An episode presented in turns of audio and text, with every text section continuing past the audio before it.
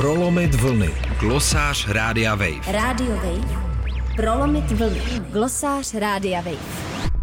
Nestává se často, aby studenti sdíleli společnou pozici s důchodci, odboráři či mladými rodinami.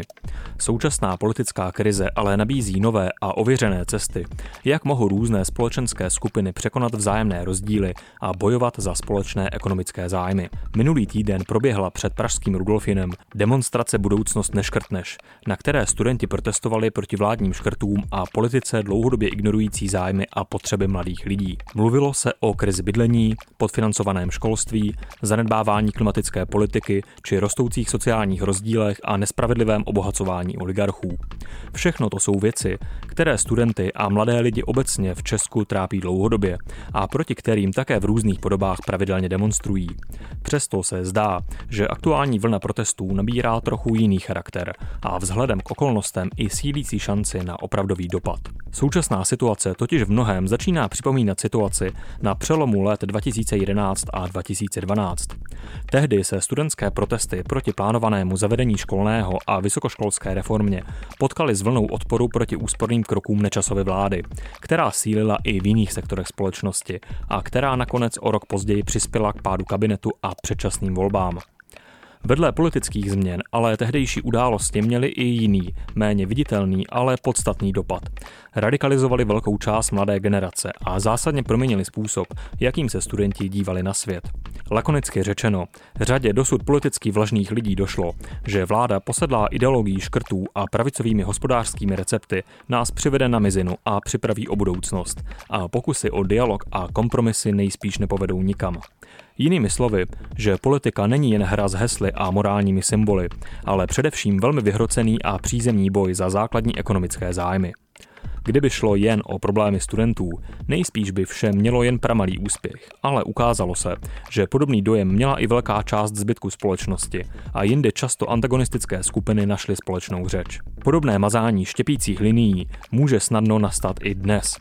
Zatímco v otázkách klimatu či lidských práv bylo možné snadno vrážet klín mezi progresivní mladší generaci a konzervativnější část společnosti, boj o holou existenci tento, většinou navíc falešný a uměle budovaný příkop přemostuje, protože nedostatek bydlení, chudoba a nulová životní perspektiva se zdaleka netýká jen mladých. A možná ještě důležitější je fakt, že dnes tak často skloňovaná ztráta budoucnosti postihuje jak aktivistickou a k vládě kritickou část studentů, tak i ostatní mladé lidi, kteří mohli dosud být k současné vládě naladěni pozitivněji a s prvně jmenovanou skupinou nenacházeli společnou řeč. Šanci na úspěch vzala celé jedné generaci současná krize na středních školách, kvůli které skončí řada talentovaných premiantů na učilištích a která se takřka jistě bude kvůli silným populačním ročníkům opakovat i v dalších letech. Pokud pak i přesto prosáknou na vytoužené vysoké školy, budou kvůli nedostatečné státní podpoře těžce kombinovat práci se studiem. Dostupné bydlení pro ně bude nerealistickým snem. Nelehké bude i zakládání rodiny a otázku důchodu už snad ani není třeba komentovat. Pokud by se snad někdo nakrásně chtěl vydrápat ze dna na vrchol vlastní podnikavostí a nespoléhat na pomoc státu, jak by to jistě ochotně poradili současní koaliční politici, brání mu v tom pokřivené podnikatelské prostředí, vysoká míra klientelismu, monopolizace a koncentrace kapitálu ve všech sektorech ekonomiky. A konkurence v podnikání i na trhu práce navíc nejspíš již velmi brzy posílí příliv řady kvalifikovaných lidí, připravených o práci kvůli AI automatizaci. V takové situaci už není tak zásadní, jestli je někdo klimatickým aktivistou nebo milovníkem rychlých motorek a jestli se chce realizovat v sociální práci a nebo v bankovnictví. Bez strukturálních reform vzdělávání a sociálního systému a bez toho, aniž by se zkrátka víc peněz přesunulo do kapes těch nejpotřebnějších, v Česku nečeká dobrá budoucnost takřka nikoho, pokud tedy nemá velmi bohaté rodiče. Společné slovo v tom mohou najednou najít i skupiny, které by dříve nejspíš vzájemnou blízkost necítily. Není náhodou, že před deseti lety se studentské protesty potkaly s masivními odborářskými demonstracemi a k podobnému scénáři se možná schyluje i dnes.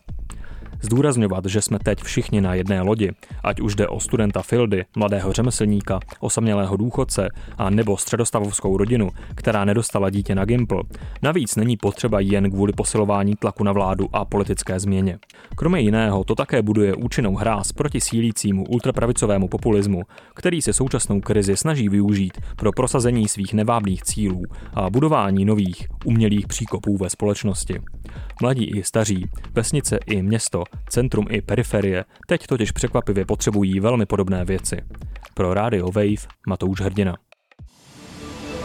Prolomit vlny. Glosář Rádia Wave. Rádio Wave. Prolomit vlny. Glosář Rádia Wave.